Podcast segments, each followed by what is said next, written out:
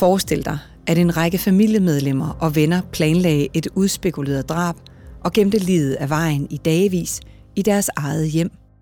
Det er virkeligheden i den sag, du skal høre om i dag, og gerningsmændene var ganske tæt på at begå den perfekte forbrydelse. Men i dagens afsnit finder du ud af, hvordan efterforskerne fandt frem til de rette brækker og den rette sammenhæng. Hvorfor manden skulle slås ihjel, hvordan det blev udtænkt, hvem der gjorde det, og hvordan livet blev gemt væk. Og så vil du høre, hvordan sagen tog en ny drejning, da det viste sig, at den døde også selv havde en del på sin egen samvittighed. Det var altså en drabsag, som viste sig at have flere facetter og skjulte detaljer, end man umiddelbart troede. Vi kommer helt tæt på dem, der stod med sagen i sommeren 2004 og forsøgte at løse gåden om livet i kummefryseren. Til at fortælle om sagen i denne episode har jeg talt med tidligere drabschef Ove Pedersen, kriminaltekniker Bent Hytholm Jensen, professor i retsmedicin Hans Peter Hågen og advokat Mette Grits Dage. Mit navn er Stine Bolter. Velkommen til anden sæson af podcasten Danske Drabsager, fortalt af de fagfolk, der har været helt tæt på.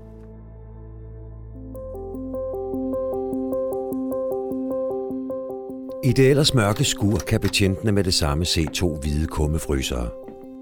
Den ene fryser har låget stående på klem, med rester af gråt gaffatape på siderne.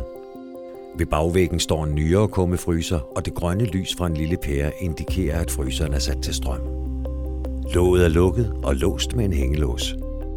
Betjentene finder nøglen, og med adrenalinen pumpende i blodet åbner de to betjente forsigtigt låget. Det første, de ser, er et gråt tæppe med blod på.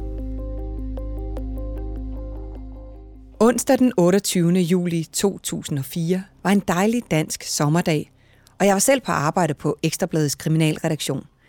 Mens mange kollegaer var på ferie, var min ferie vel overstået, og jeg kunne se frem til et par måneders arbejde, før jeg skulle på barsel med min første fødte. Denne onsdag kunne jeg dog straks se, at jeg ville få travlt med en ny sag. Aftenreporteren havde skrevet en stor historie, som havde ramt forsiden. Kvinde tilstår skuddrab – Lidet skjult i kummefryser stod der med store bogstaver på forsiden af avisen. Der var vist ingen tvivl om, hvilken historie jeg ville få travlt med de næste mange dage. Sagen startede for politiet med, at to betjente fra Køge politi blev sendt til et rækkehus i en lille by uden for Roskilde.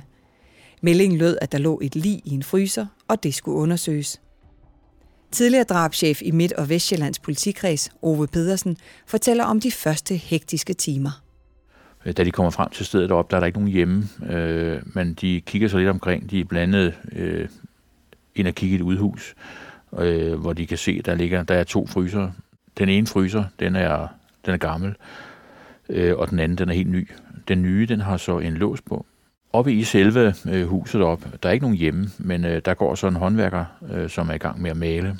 I første omgang, så, øh, så maler han nok videre, men øh, på et tidspunkt, så finder man ud af, at øh, man gerne vil ned og kigge den her dybfryser ude i udhuset. Man finder så en nøgle inde i huset og åbner den her dybfryser. Da man kigger ned i fryseren, så ser man så, at der ligger noget, som er pakket ind i et tæppe, eller øh, hvad det måtte være.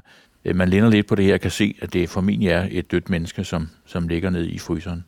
Så gør man det, at man trækker sig tilbage fra det her udhus. Man får spærret det af, man får håndværkeren ud fra huset af og fortæller om, at nu har han fyraften, øh, fordi politiet overtager stedet, og man lukker det hele af. Så ringer de selvfølgelig ind til, øh, til Roskilde og fortæller os om den her historie. Inde i Roskilde, der kører der nogle efterforskere og en efterforskningsleder ud til stedet. Da man er kommet op til stedet, så tilkalder man selvfølgelig nogle, nogle øh, teknikere, nogle kriminalteknikere, som kommer op på, på stedet og begynder at undersøge det. Man prøver at ringe på nogle af de mobiltelefoner, som er tilknyttet øh, på stedet op. Og der får man så kontakt i en 17-årig søn af huset, som kommer tilbage til stedet. Det er en, øh, en 17-årig øh, dreng, som, øh, som bor sammen med sin mor på stedet, øh, kan vi konstatere. Han øh, bliver øh, kørt til Roskilde øh, for at blive afhørt omkring med de omstændigheder. Nu er der fundet et lig i det hus, som han også bor i. Måske ved han noget om, hvad der er foregået. En halv time tid senere, så kommer der en øh, Mercedes-bil, som øh, triller ind på parkeringspladsen foran øh, huset, og det er så en øh, mand, der er ved rettet, og så sidder der en kvinde ved siden af. Kvinden, hun fortæller øh, næsten med det samme, at øh, det er hende, der bor i huset, og hun havde kendskab til, at der var et lig i den her dybfryser. Ham, der, der kørte bilen, han fortalte også rimelig hurtigt, at han havde også en andel i det, det lig, som der var fundet i fryseren. Ikke nogen øh, nærmere omstændigheder omkring med lige, hvad, hvordan det hang sammen. I den her bil, øh, som øh, de her to mennesker var kommet frem i, der finder man så også det, som de, øh, de her to, de beskriver det som det, det drabsvåben, som var brugt til at, at, at skyde den her mand, som lå nede i dybfryseren. De blev selvfølgelig begge to anholdt, øh, og så blev de transporteret ind til Roskilde i en tilkaldt øh, patruljevogn. Selvom man måske skulle tro, at sagen var opklaret med et lig, en tilståelse og et gerningsvåben, så er det ikke sådan, at politiet arbejder. I dette tilfælde var efterforskerne også i tvivl, om kvinden virkelig var gerningsmand, eller om hun tog skylden for en anden. Politiet skal have alle beviser på plads, så sagen holder, også i retten. Kriminalteknisk afdeling blev tilkaldt, og teknikerne begyndte at undersøge både skuret og rækkehuset indgående. Alle spor skulle sikres. Kriminaltekniker Bent Hytholm Jensen var ikke selv på sagen her, men han var i afdelingen og har i det hele taget over 40 års erfaring med at undersøge et gerningssted. Jamen, når vi kommer ud til et gerningssted, så skal vi jo allerførst finde ud af, hvilken type sager der taler om. I det konkrete tilfælde, så er der jo næppe øh, tvivl om, om at der, der taler om et, et drab. Altså, vores undersøgelse, det er, jo, det er jo den tekniske del, som vi tager os af. Øh, og så skal efterforskerne tage sig af den taktiske del. Det vil så sige, de skal jo lave forhøring af, af pårørende, dem der bor i huset osv. osv. Øh, hvor øh, teknikerne de samler alle de tekniske spor, som eventuelt kan benyttes senere i sagen. Men øh, der er jo ingen øh, teknikere, der er synske, og de kender jo ikke hændelsesforløbet. Men øh, ud fra de spor, man finder på stedet, kunne man måske ligesom sandsynliggøre, hvordan det måtte være foregået. Men øh, man ved det jo ikke på forhånd. Altså, alarmklokken ringer jo selvfølgelig, øh, når der ligger en mand i en dybfryser udenfor, og man er så begyndt at, at dække øh, huset til indvendigt med, med plastik øh, for at gøre i stand derinde til synlædende. Og det vil så sige, øh, at øh, det vækker da i hvert fald, øh, hårene rejser sig i nakken på mig i hvert fald, fordi man tænker, så, så er det sgu nok for at skjule nogle spor, ikke? og det vil så sige, jamen så er man jo simpelthen nødt til bare at gå til makronerne, og så dokumentere alt, hvad der er derinde simpelthen. Se om man kan finde noget øh, blod, øh, blodstænk, eller man har forsøgt at fjerne øh, blod og så videre. Fingeraftryk på dem, der, altså, dem, der bor der, har selvfølgelig legal adgang til stedet, det er klart, men øh, der kunne være fingeraftryk fra den forrette, der, der ligger ude i kummefryseren, også er til stede. Hvordan tilgår man sådan en en fryser og et hus der? Jamen, øh, man starter jo udvendigt øh, og prøver at se og dokumentere rent øh, fotomæssigt og spormæssigt, øh, inden man nærmer sig selve skuret, hvor den her kummefryser den er. Og så prøver jeg så at se, om der er nogle spor udvendigt, og hvis ikke der er det, jamen, så starter man med fotodokumentere ind i, i det her skur her. Hvad er jeres opgave inde i sådan et skur der, både før og efter det her? Jamen altså, vi skal jo ligesom øh, dokumentere alt, hvad der er i det skur der, om der er noget, der kan øh, forbindes til, til, til manden, der ligger nede i fryseren selvfølgelig, og, og hvem der måtte have haft adgang til det her skur. Øh, og det gør man selvfølgelig for at lede efter fingeraftryk og DNA og hvad man nu ellers kan, kan, øh, kan finde derinde. I skuret, der var der to fryser, der hang en talje i loftet, og der var en masse rod, poser, tæpper og måske også noget, der lignede afsmitning fra blod. Hvor lang tid tager det at undersøge sådan en skur?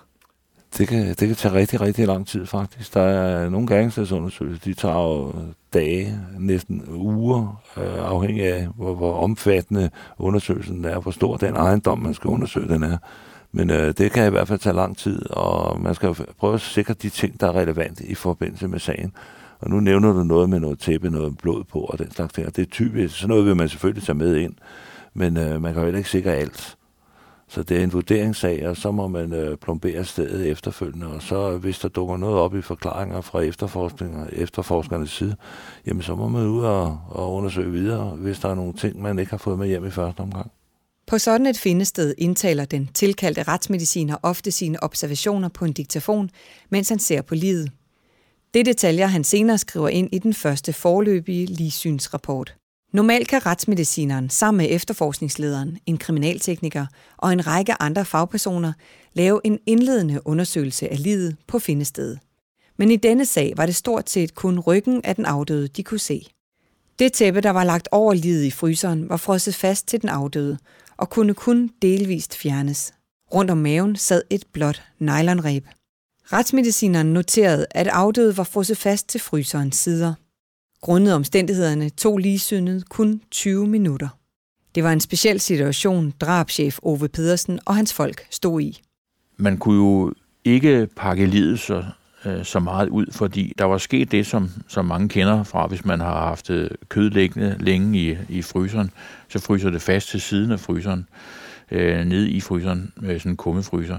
Så man kunne ikke rigtig gøre så meget i første omgang, anden at man kunne konstatere forholdene, som de var, og øh, man kunne ikke rigtig komme til at undersøge livet, som det lå nede i fryseren, og man kunne heller ikke få det ud. Nu var det sådan, at øh, normalt ville man så have tilkaldt en, øh, en rustvogn, som kommer og transporterer livet ind på Retsmedicinsk Institut. Men det var ikke muligt i det her tilfælde. Og øh, det var mig, der havde opgaven med at, at, at finde en, øh, en transportform, som øh, vi alle sammen synes var etisk korrekt. Og derfor så ringede jeg ikke bare til sådan en transportfirma og spurgte, om de kunne hente en, et lig øh, i en fryser øh, på den her bopæl. Vi fik Beredskabsstyrelsen til at komme og, og hente livet i en, øh, i en af deres biler. Hele fryseren den blev øh, transporteret ind på retsmedicinsk, hvor man så satte den til det, som man kaldte en kontrolleret optøning. Retsmedicinerne kom på noget af en opgave med det frosne lig, og imens fortsatte kriminalteknikerne deres arbejde, både i skuret og i huset. Det var her især vigtigt at finde ud af, om beboerne havde vasket blod væk fra gerningsstedet. Dels for at bevise, at drabet var sket, og dels for at kunne bevise, at de havde forsøgt at skjule gerningen. For at finde ud af, om der er tegn på blod, bruger man væsken luminol. Tidligere kriminaltekniker Bent Hytholm Jensen kender proceduren indgående. Luminol, det er en væske, som går i forbindelse med det jern, som vi alle sammen har i vores blod. Og det fluorescerer jo lige så snart, at man øh, har mørklagt lokale og sprøjter det ud over områder, hvor at, øh, man eventuelt at der er synligt blod, eller hvor man har forsøgt at fjerne blod, altså typisk hvor man har forsøgt med en klud at vaske af, eller når, når det så fluorescerer, så gælder det om at få fotograferet det, mens det fluorescerer. Og så efterfølgende, så er der mulighed for at sikre rester af blod i de områder, som fluorescerer. Men øh, man havde også fundet noget på noget patiente, øh, som var pillet ned. Og det passede faktisk med, at den forurette eller den omkomne, han var blevet øh, likvideret inde i stuen, og der har formentlig været blodsprøjt op på patienten, der var lige bagved, hvor han havde, øh, var blevet skudt. Øh, plus at teknikere de også fandt nogle havl i væggen. Fundet af blod og blodstænk i huset var vigtige for den videre efterforskning, og for at sammenligne de faktiske spor med de forklaringer, der senere skulle komme fra de involverede parter.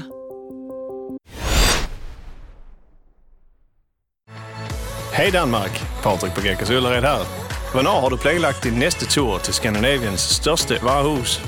På GK's i Ullared kan du shoppe og overnatte til fantastisk lave priser. Hvornår kommer du? Shoppa, bo och umgås på GKs Ullared.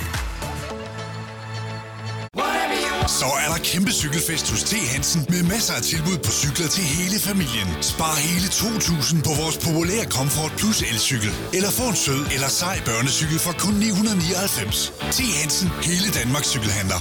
Det er kun fagforeninger som FOA, der må forhandle din overenskomst. Og din løn er netop blevet bedre. FOA kæmper altid for bedre løn og arbejdsvilkår, og vi er der også for dig, når du har brug for juridisk hjælp, et løntjek eller masser af gode rabatter. Vi står stærkere, jo flere vi er. Meld dig ind i FOA nu. Skal man have stor kørekort for at blive det der transportbetjent? Nej, men du skal have haft kørekort i tre år. Og hvad med skole? Er der meget af det? Selve uddannelsen, den tager to år, men skolen, det er kun tre måneder, og resten af tiden, det er praktik. Det er ikke dumt. Men det er lang tid at være på SU. Nej, du får fuldt den i begge år. Seriøst? Fedt! Vil du også arbejde med indsatte og bidrage til mindre kriminalitet i samfundet? Så søg ind på uddannelsen til transportbetjent senest 21. maj. Eller læs mere på blivtransportbetjent.dk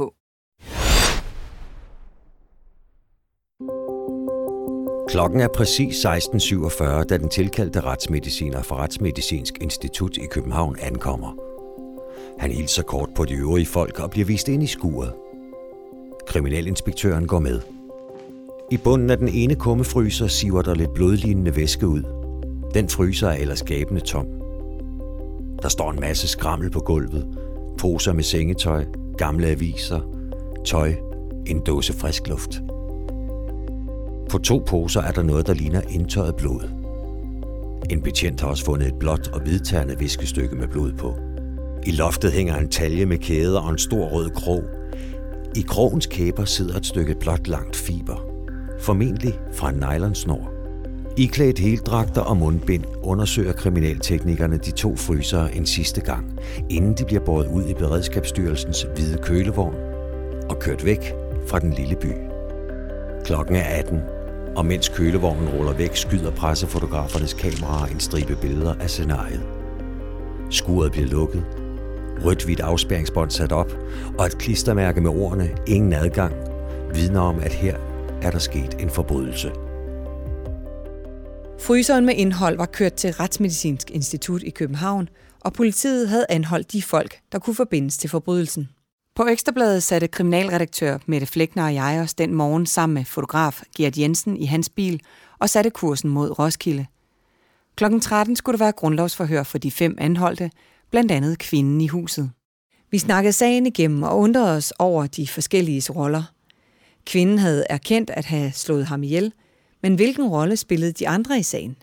Alle anholdte i Danmark skal stilles for en dommer, inden der er gået 24 timer fra anholdelsen er sket. Sådan er det i alle sager. Så er det op til dommeren at vurdere, om vedkommende skal varetægtsfængsles, og i så fald hvor længe. Det maksimale er fire uger.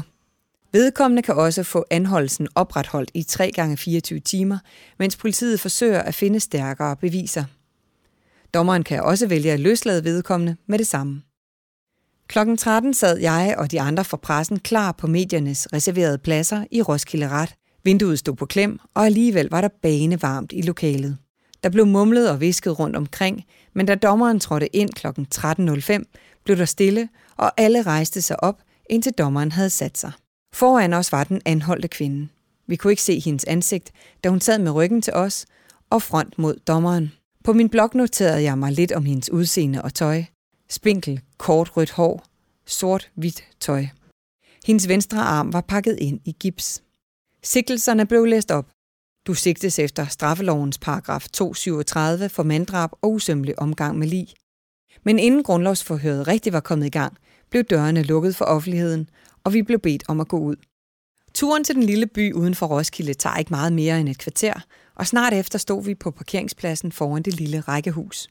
Det rødhvide politiafspæringsbånd hang slap ned, og nysgerrige ferierende børn løb efter os. Fotografen Gert fortalte os om, hvor han havde været i går, og han hilste på nogle af dem, han havde talt med tidligere. Min kollega og jeg gik lidt rundt hver for sig for at snakke med naboer og andre, der var tæt på rækkehuset med den fundne fryser. Jeg kan huske, at jeg mødte en 19-årig dreng, som fortalte, at han kendte den 17-årige, nu anholdte fyr, ganske godt. Den 19-årige havde siddet op på sit værelse, da han havde hørt en 3-4 skud blive affyret. Han fortalte mig, at han havde selv lært at skyde, så derfor vidste han, hvordan et skud lød. Den unge mand fortalte, at han kunne huske, at han havde sagt til sin far, at det der var i hvert fald ikke fyrkeri. Min kollega Mette og jeg blev inviteret indenfor i hjemmet, hvor den 19-åriges far også var. I det hele taget var der et rand af mennesker og hunde, og der blev røget mange cigaretter. Jeg satte mig i sofaen og hvilede min trætte, gravide krop og fortsatte interviewet derfra. Den 19-årige fortalte mig, at han havde for nylig fået et marmorbord af familien, og nu var han bange for, om der var blod på det. Han spurgte mig, hvad han skulle stille op med bordet. Jeg sagde, at han burde fortælle det til nogle af de mange kriminalteknikere. Måske var det vigtigt for sagen. Vi rejste os, takkede for kaffe og gik ud af det lille rækkehus, som var magen til det sted, hvor de anholdte boede. Inden vi kørte, fotograferede Gert, den 19-årige og en kriminaltekniker, bære det tunge marmorbord ud fra huset og videre til nærmere undersøgelse. Mens jeg gik rundt uden for de rødhvide afspærringsbånd, afspæringsbånd, så var der nok at se til for kriminalteknikerne og betjentene i det lille rækkehus, hvor livet var fundet. På redaktionen var det svært for os journalister at komme videre med sagen, fordi så mange detaljer på så tidligt et tidspunkt bliver holdt tilbage. Men jeg fik da lidt flere detaljer ved at tale med politiet, blandt andet om, hvordan livet var placeret i fryseren. Og jeg skrev en artikel med overskriften Lig stadig på køl. Utålmodigheden var også stor på Retsmedicinsk Institut, hvor livet i fryseren blev tødet langsomt op. Professor i retsmedicin, Hans Peter Hågen, husker tydeligt de frustrerende dage. Det vi gjorde i denne her sag, det var at begynde at tø lige op. Det vil sige altså, fryseren blev stillet ned i kælderen, hvor den stod med låge åben, og så skulle den afdøde tøs op. Og så kunne man jo sige, jamen hvorfor i alverden satte det ikke varmeblæser op på, så det har kunne gå hurtigt. Altså, politiet vil jo have nu at vide så hurtigt som muligt. Ja, det kan man jo gøre, men så kan det altså gå ud over den, øh, den afdøde. Fordi øh, så tør du, tør du hurtigt på overfladen. Mm, men der fortsatte varmen så at stå på for, for tøde øh, de indre organer, det indre afdøde op os. Og så kan det begynde at simpelthen ske en forrådnelse i det væv, altså huden og underhuden. Og det vil man jo for alt i verden undgå, fordi jo mere forrådnelse der er i et liv, jo sværere er det at afgøre, hvad det er af sår, skader i øvrigt, altså lesioner som sådan. Så derfor så skulle dette foregå langsomt. Og jeg kan da huske, at vi var og se til fryseren. Til at begynde med et par gange om dagen. Efterhånden blev det kun en gang om dagen. Og vi var jo ikke så vant til det der at få fryser med, med lige ind. Det er jo heldigvis ikke hverdagskost. Så der var ingen af os, der vidste nøjagtigt, hvor lang tid det, det, det tog. Og vi havde politiet jo også, de pustede os i nakken hele tiden. Jamen altså, har du ikke taget snart tød op, så vi kan komme i gang? Uh, men det tog altså længere tid, end det vi havde forestillet os.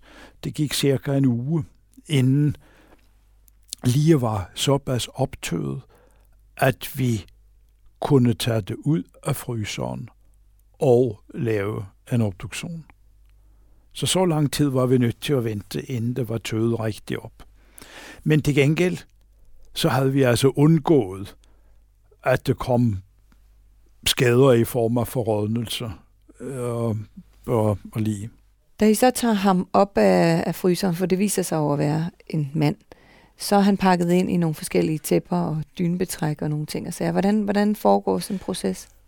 Man tager, hvad skal vi sige, hele bylten, det hele kommer ud, og i det her tilfælde af fryseren, og bliver lagt op på obduktionsbordet. Så bliver de enkelte lag langsomt fjernet, og der bliver taget billeder hele vejen igen.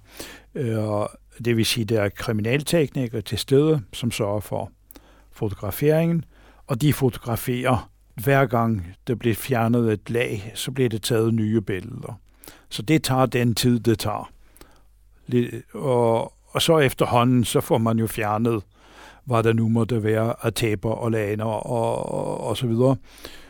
Og så kommer man ind til lige med tøj på. Og det bliver stadigvæk fotograferet. Og så bliver tøjet taget af. Og så har man til sidst den øjne lige liggende på bordet. Og så begynder, hvad skal vi sige, selve den retsmedicinske undersøgelse. Da han så kom ud på obduktionsbordet, så kunne I se, at han var blevet skudt. Der var to øh, skudhuller, skudlesioner på kroppen. Prøv at fortælle os lidt om, hvad det var. Altså, det, øh, der var et skudhul i ryggen. Og det skudhul, det var, det var et stort hul. Det var øh, nogle centimeter i diameter. Og når man ser sådan et stort skudhul, så tænker man øjeblikkeligt, dette her må være et nærskud med havlbøsse. Og hvorfor det? Jo, fordi når havl forlader våbnet, altså forlader bøssen eller gevær, det er det samme, så er det en klump havl, Begynd med er de inde i et plastikbæger, som så åbner sig, og så ryger havlen ud, men de er stadigvæk i en klump. Man skal først på nogle meters afstand, før havlene begynder at sprede sig, og så bliver de ved med at spredes og spredes. Så til sidst er det jo spredning på, på flere meter på en havlby, men så er det jo også større afstand mellem hvert havl. Her kommer de alle sammen ud i en klump, og rammer de så på, på den afstand, jamen så er det et stort hul. Så der kunne man se med det samme. Det der, det er et nærskud med havlbøsse. Og det passer jo også, for det var jo masser af havl inde i, i, i afdøde. Og, og disse havl ødelægger jo så de organer der, og det vil sige, at her var det jo altså lesioner af både lunger og hjerte. Så det er jo dødeligt. Endelig var den retsmedicinske undersøgelse overstået, og dødsårsagen var på plads. Det var skuddet i ryggen, der havde dræbt manden. Imens var efterforskerne stadig i fuld gang.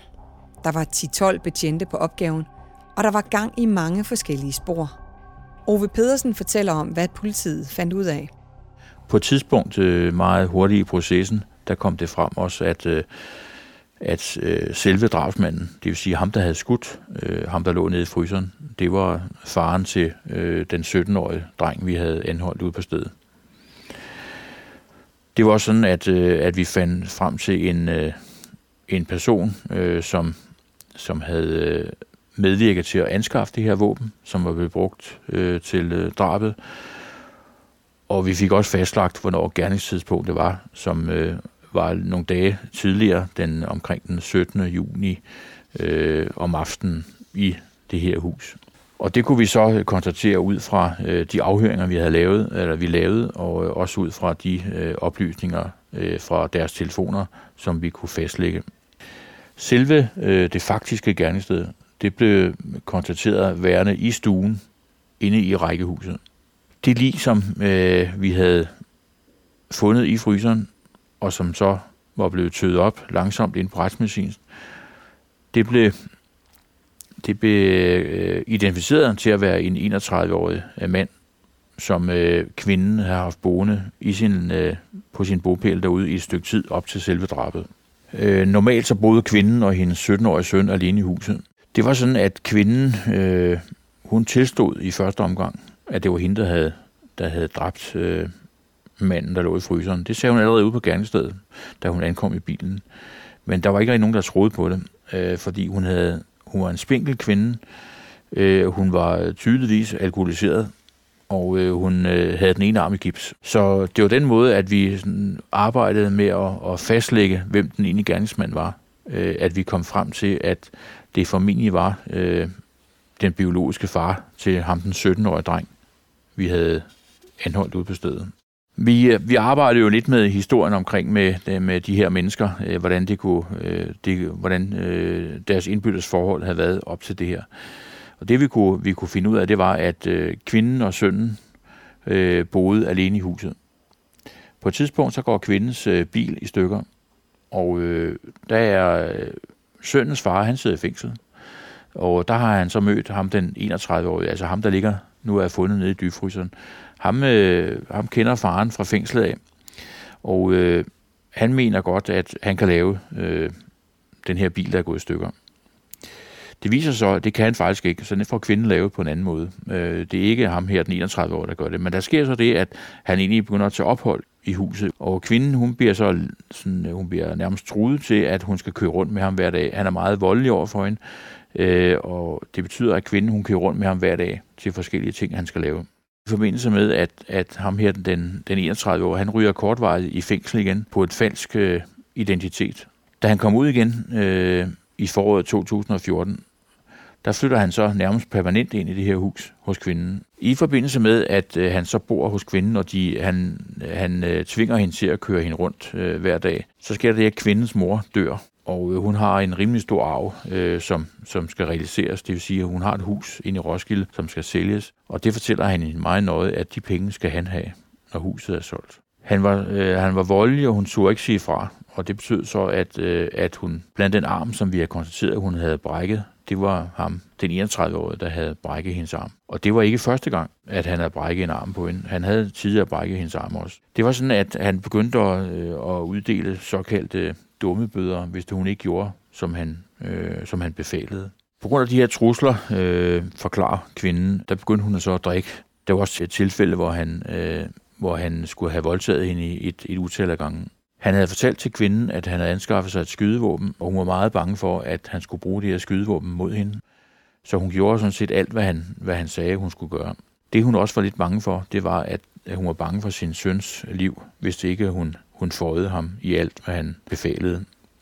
På et tidspunkt så ringer hun til sin, en af sine gode venner. Det er så ham, som hun bliver anholdt med i den her bil, der ankommer til parkeringspladsen. Hun forklarer ham situationen, at øh, hun er skrækslagen for ham her, den 31-årige. Og øh, på et tidspunkt så, øh, så får den biologiske far, altså ham, der sidder i fængsel, han får så også en melding om, at øh, hvordan forholdene er ude i hjemmet. Og øh, det, som man siger til, til faren, du skal, du skal regne med, at din søns liv han er i fare. Det betyder så, at, at de her mennesker, da, øh, da søndens far kom ud af fængsel, så besluttede de sig for, at, at nu skal de gøre et eller andet ved ham. I første omgang er der ikke rigtig beskrevet noget om, hvad det er, de vil gøre ved ham. Han skal i hvert fald, øh, han skal i hvert fald øh, forstå, at han skal ikke opføre sig sådan over for kvinden og, og hendes 17-årige søn. Det, som der sker, det er, at man, man køber et gevær og noget ammunition. Og øh, man laver så en, en plan for, at øh, man vil prøve at, at øh, sløve ham med noget medicin eller noget narkotika. Aftalen med den biologiske far, det var, at til stede i huset, øh, der var så sønnen, som havde fået besked på, at han skulle opholde sig på sit værelse på første sal. Så var der øh, ham, ven af huset, ham som vi kender fra bilen af, der ankom, som blev anholdt, og så drengens mor. Og så havde vi den 31-årige, som lå nede på gulvet. Og øh, man så film, og øh, aftalen det var, at døren til huset, det skulle man, den skulle man lade stå åben, eller ulåst. På et tidspunkt, så kommer den biologiske far til stedet, og han går faktisk direkte hen til ham, der ligger på den 31 år, som ligger på gulvet, og skyder ham øh, næsten øh, med det samme, øh, hvor han rammer ham i den ene arm. Det, øh, det gør jo ondt, øh, og han siger nogle lyde, og så vender han sig rundt, og så får han simpelthen et skud på klodshold i ryggen lige bag brystkassen. Ganske kort tid efter, så øh, forsvinder ham den biologiske far til den 17-årige dreng. Han forsvinder igen fra stedet. Så gerningsvåbnet med, øh, og inde i huset ligger man så et tæppe over. Det er lige, der nu ligger inde på gulvet i stuen, og så kommer man op til sønnen op på første sal. Man er ikke rigtig klar over, hvad man skal gøre, så man, øh, man ringer til, den, til sønnens far og spørger ham ad, hvordan man skal forholde sig. Han siger, at det skal han nok klare. Lidt tid efter, så kommer han tilbage til huset sammen med to kammerater. Og de har så en dybfryser med. De er tre personer. Det er kun de to af dem, det vil sige, det er den biologiske far og så en af hans kammerater. De flytter livet op i fryseren. Og fryseren kommer til at stå under trappen inde i selve huset. På et tidspunkt, sådan øh, dagen efter, der er man ikke helt tryg ved at have den her fryser stående inde i huset. Man ringer til faren igen, siger, at øh, hvad man skal gøre, og så kommer øh, faren igen sammen med et par kammerater, og så flytter man fryseren ud i udhuset. Ude i udhuset, der bliver der sat strøm til, og der står den så fint nogle dage, indtil man opdager, at den lampe, der viser, at den er i funktion, den går ud. Det vil sige, at der er et eller andet galt med fryseren, og så øh, er man nødt til at, at få fat i en ny fryser. Så ringer man til den lokale hvidevaremand, som kommer øh, og leverer en dybfryser ude på stedet. Den bliver sat ind i udhuset ved siden af den gamle fryser, som nu ikke virker mere, og hvor livet stadigvæk ligger nede i. Man kan ikke helt finde ud af, hvordan man skal få livet flyttet fra den ene fryser til den anden. Fordi der er sket det, at livet nede i fryseren er frossen fast til, til øh, siden af fryseren. Man prøver at øh, få livet op øh, sådan umiddelbart, men det kan man ikke. Så ham manden, som vender huset, som vi kender fra bilen af, han kender en, øh, et værksted, et autoværksted, hvor de har sådan nogle, øh, nogle trisser, når de skal bruge, når de skal have en motor op for en bil. Den kører han ned og låner sådan en, en, en trisse. Så sætter man det ned omkring livet ned i fryseren, og så får man bakset det op. Men det er ikke sådan lige at få fri, så man er nødt til at bruge en spade til at, at få det fri fra siden af fryseren. Man får det så øh, bakset fra den ene fryser over i den anden. Det vil sige, at nu ligger fryd, øh, livet så nede i den nye fryser. Og det er så der, hvor, hvor politiet sidenhen finder den. Det, der sker det, at, øh, at den her historie med manden i fryseren, den, den begynder sådan at cirkle lidt rundt i det her miljø omkring øh, de her personer. Og øh, det er derfor, at den så ender langt ude i periferien hos en, som mener, at, at øh, det skal, den her oplysning skal han fortælle politiet om. Og det er sådan set derfor, at den, den kommer til politiets kendskab. Det er ikke fra de mennesker, som er tæt på, på, øh, på gerningen i selve øh, huset. Snart var den sparede sag så gennem efterforsket og undersøgt, at trådene kunne samles. De gentagende afhøringer af de anholdte og tekniske undersøgelser gav til sidst en troværdig historie om, hvad der var sket.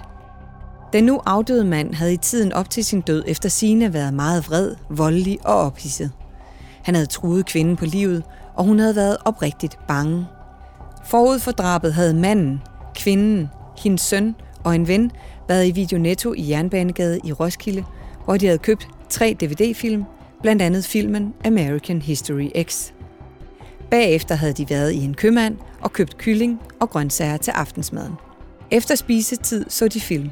Sønnen gik op på sit værelse, mens den 31-årige mand placerede sig liggende foran fjernsynet på et par havehønder på stuegulvet.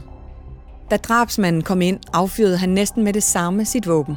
Den 31-årige sang sammen og sagde måske af, før han blev ramt igen, denne gang i ryggen. Og så blev han liggende. Kvinden forklarede senere politiet, at hun efter drabet var gået op på husets første sal og havde krammet sin søn. Nu er vi fri, havde hun efter sine sagt. Det er tirsdag den 24. august 2004. Det småregner lidt, men det er lunt. Temperaturen er omkring 20 grader. I en forfalden, ruinagtig bygning på en nedlagt landbrugsejendom står en masse skrammel. Men noget bagerst i rummet fanger betjentenes opmærksomhed. To specielle nedgravningshunde er blevet tilkaldt, og de viser begge to, uafhængigt af hinanden, at der er gravet noget ned. Kriminalteknisk afdeling ankommer også til den faldefærdige, ødebeliggende bygning, og en arkeolog fjerner forsigtigt de øverste lag sand. Nu kan man se, at der er et område på 150 gange 50 cm, hvor der har været gravet.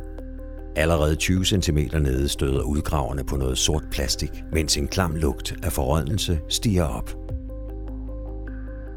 Drabschef Ove Pedersen husker tydeligt efterforskningen.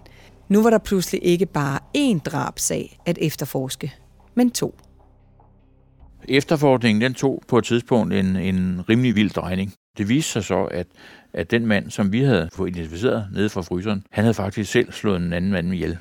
Det var sådan, historien den var meget kort, at manden han havde på et tidspunkt øh, slået en mand ihjel inde øh, i hans lejlighed inde øh, på Københavns Vestegn. Så havde han taget hans identitet, så havde han øh, hævet hans pension hver måned. Den blev udbetalt fra kommunen. Hævekortet, som han brugte, øh, som tilhørte ham her, som han så havde slået ihjel, den havde kvinden også set. Og den øh, fandt vi så op i området, hvor den var gemt under en sten ude på en sti i nærheden af huset. Den lejlighed, som øh, tilhørte den, den mand, som nu var konstateret og slået ihjel af vores mand fra fryseren, nøglen til hans lejlighed, den fandt vi så også. Den var gemt op i, ved det hus i Roskilde, som var øh, dødsboet efter, øh, efter kvinden fra huset, øh, mor, som var død. Vi kunne så øh, finde frem til den lejlighed, som det drejede sig om, altså at finde identiteten på den mand, som han havde slået ihjel. Den kunne vi finde både på, på det kort, øh, det hævekort, som vi fandt op i området, og så kunne vi også vi kunne finde hans lejlighed, eller den lejlighed, han har haft tidligere, den kunne vi finde på det her øh, nummer, som stod på den nøgle. Og det gjorde selvfølgelig så, at, at vi kunne finde frem til lejligheden, men som vi så bare kunne konstatere, det var, at lejligheden den var tømt af boligselskabet lang tid forinden, fordi at man kunne ikke få kontakt med manden, og man, øh, han havde ikke betalt sin husleje. Da vi undersøgte nærmere omkring med, hvordan det kunne lade sig gøre at hæve den her, den anden mands pension, så kunne vi konstatere, at, at kommunen på et tidspunkt øh, havde bedt om, at, at øh, de havde udbetalt pengene i, i lang tid, og på et tidspunkt, så ville man gerne have en samtale. Man ringede, og man fik kontakt med den her person, som nu er vores 31-årige mand nede fra fryseren, der udgav sig for at være øh, manden her. Man kunne ikke få kontakt med, med andre end ham, og han sagde bare, jamen det er mig, der er ham, og øh, jeg har ikke tid til at komme ned og snakke med jer. Den, den køber kommunen ikke i første omgang, øh, så de gør det på et tidspunkt, at de stopper for øh, udbetalingen. Og det er sådan set det, som gør, at han så må øh, finde andre indsigter i stedet for. Hvad gør man så i sådan en sag for at finde nogen, der kender den her mand? Vi øh, eftersøger ham i pressen. Det vil sige, at, øh, at øh, der bliver vist billeder af ham i pressen. Øh, hvem kender ham her? Og på et tidspunkt, så får vi så nogle, øh, nogle meldinger om, at han formentlig godt kan være gravet ned oppe omkring ved Holbæk på en landejendom. Det er på det tidspunkt, der er sagen faktisk overgået til, til Vestegnens politi, fordi vi må konstatere, at han formentlig er slået ihjel i sin egen lejlighed, som er i området for Vestegnens politi. Så øh, vi kører egentlig mest videre med, med vores døde mand fra fryseren, og så klarer Vestegn og efterforske videre mod den øh, mand, som er død, hvor man bare ikke har fundet livet. Men vi ved selvfølgelig, at hvad der sker, og vi får øh, orienteringer hele tiden, og det betyder så, at vi også får en melding om, at, at øh, Man har fundet livet af manden, og den har man så fundet på en landejendom oppe øh, omkring ved Asnes. På den nedlagte landejendom blev hele den nedgravede sæk forsigtigt lagt i en ligepose, mens retsmedicineren holdt et forløbigt ligsyn. Livet, eller resterne af en død mand, lå sammenbukket og sammensnøret med snor og tape og pakket ind i et lyst dynebetræk.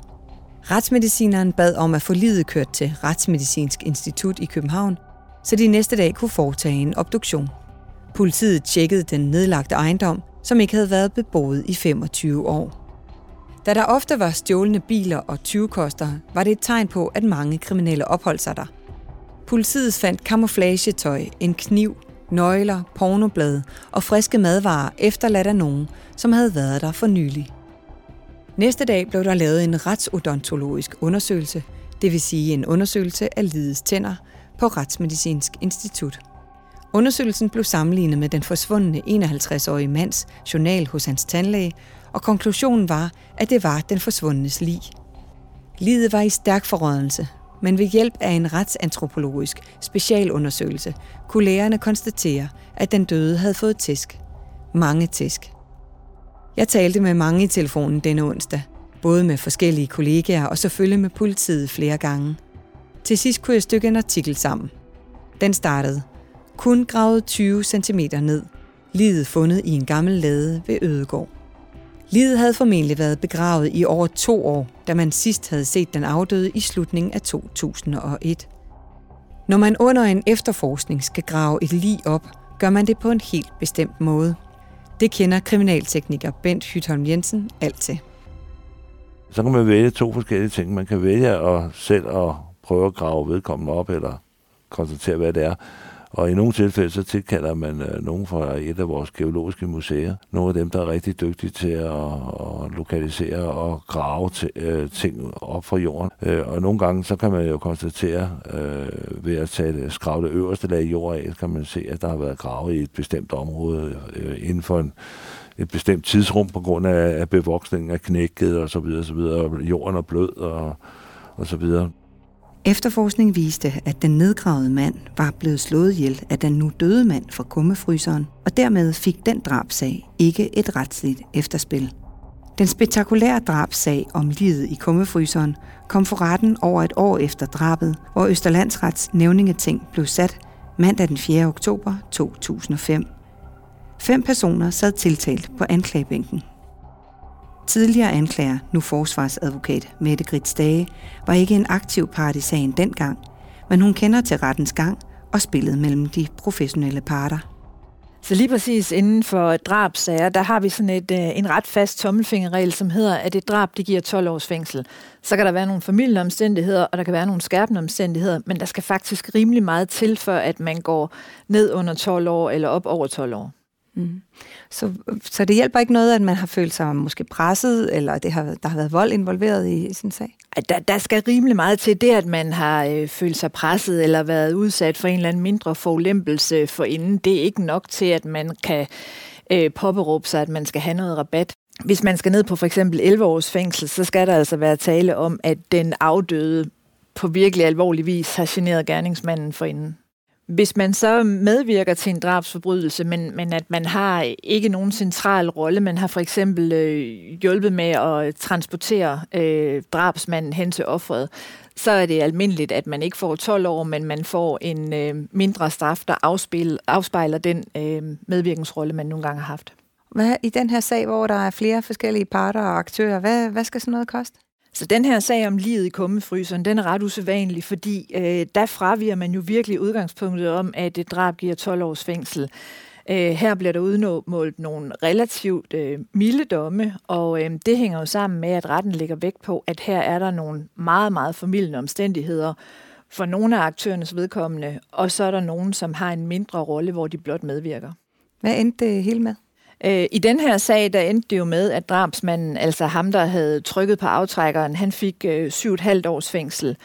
Og øh, de andre, øh, hende der havde været med til at planlægge det og ligesom anstiftede det, og, og, og hendes øh, ven, jamen de fik øh, fem et halvt års fængsel, og de to sidste, som havde mindre væsentlige roller og bare havde været medhjælpere, de fik kun fire års fængsel.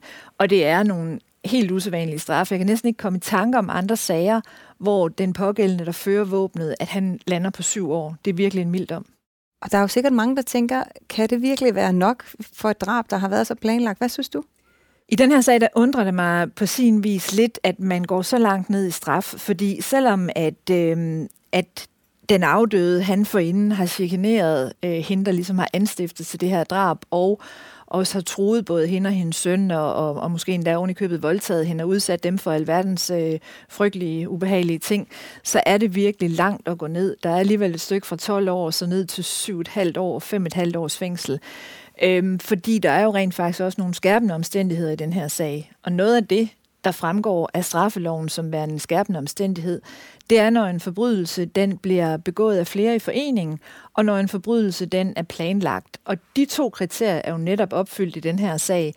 Så man må bare konstatere, at de tiltalte i den her sag, de har virkelig haft dommerne, eller måske særligt nævningernes sympati, siden man er landet på så lave domme, til trods for, at der også er skærpende omstændigheder. Og det er jo klart, at for de pårørende til den afdøde, der vil de da givetvis synes, at det er helt utroligt, at man har kunnet lande på øh, fire år, fem et halvt år og syv et halvt års fængsel i en sag, hvor deres søn eller bror, eller hvad han nu er, han er blevet slået ihjel.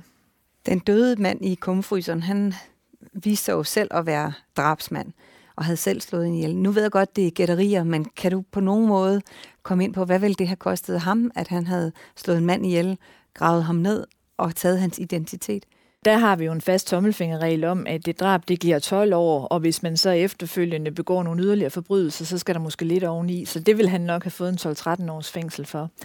Men man skal jo være opmærksom på, at den omstændighed, at den afdøde, han selv er en skidt kal og selv har begået alverdens forbrydelser, det betyder jo som udgangspunkt ikke, at de, der har slået ham ihjel, de skal belønnes for det, og så skal de have en lavere dom af den grund.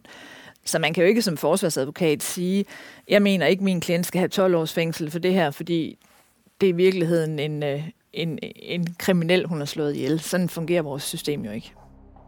Med dommen og de skyldige bag trammer var en omsejgribende efterforskning og rettergang nu slut.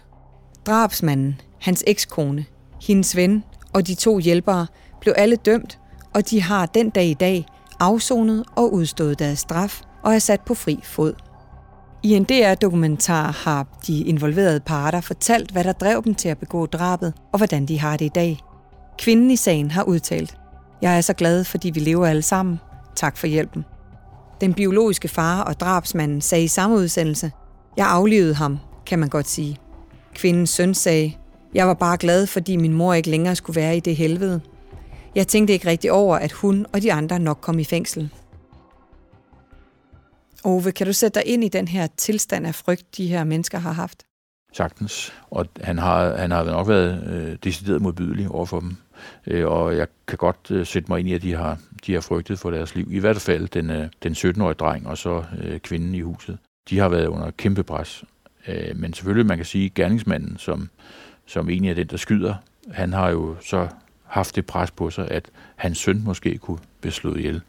Og, øh, og det kan jo godt øh, have betydning om. Der er vist ingen tvivl om, at kvinden og hendes nærmeste helt sikkert levede et liv i frygt for, hvad der kunne ske. Et er helt sikkert. Det er ikke en sag, jeg eller sagens professionelle parter nogensinde kommer til at glemme. Tak til tidligere drabschef Ove Pedersen, professor i retsmedicin Hans Peter Hågen, advokat Mette Grits Dage og kriminaltekniker Bent Hytholm Jensen – for jeres fortælling. Speaks er indtalt af Henrik Forsum, og podcasten er produceret af Bauer Media og True Crime Agency. Mit navn er Stine Bolter. Tak fordi du lyttede med, og husk du igen kan komme helt tæt på en af virkelighedens kriminalhistorier, når vi er tilbage om 14 dage med et nyt afsnit af Danske Drabsager.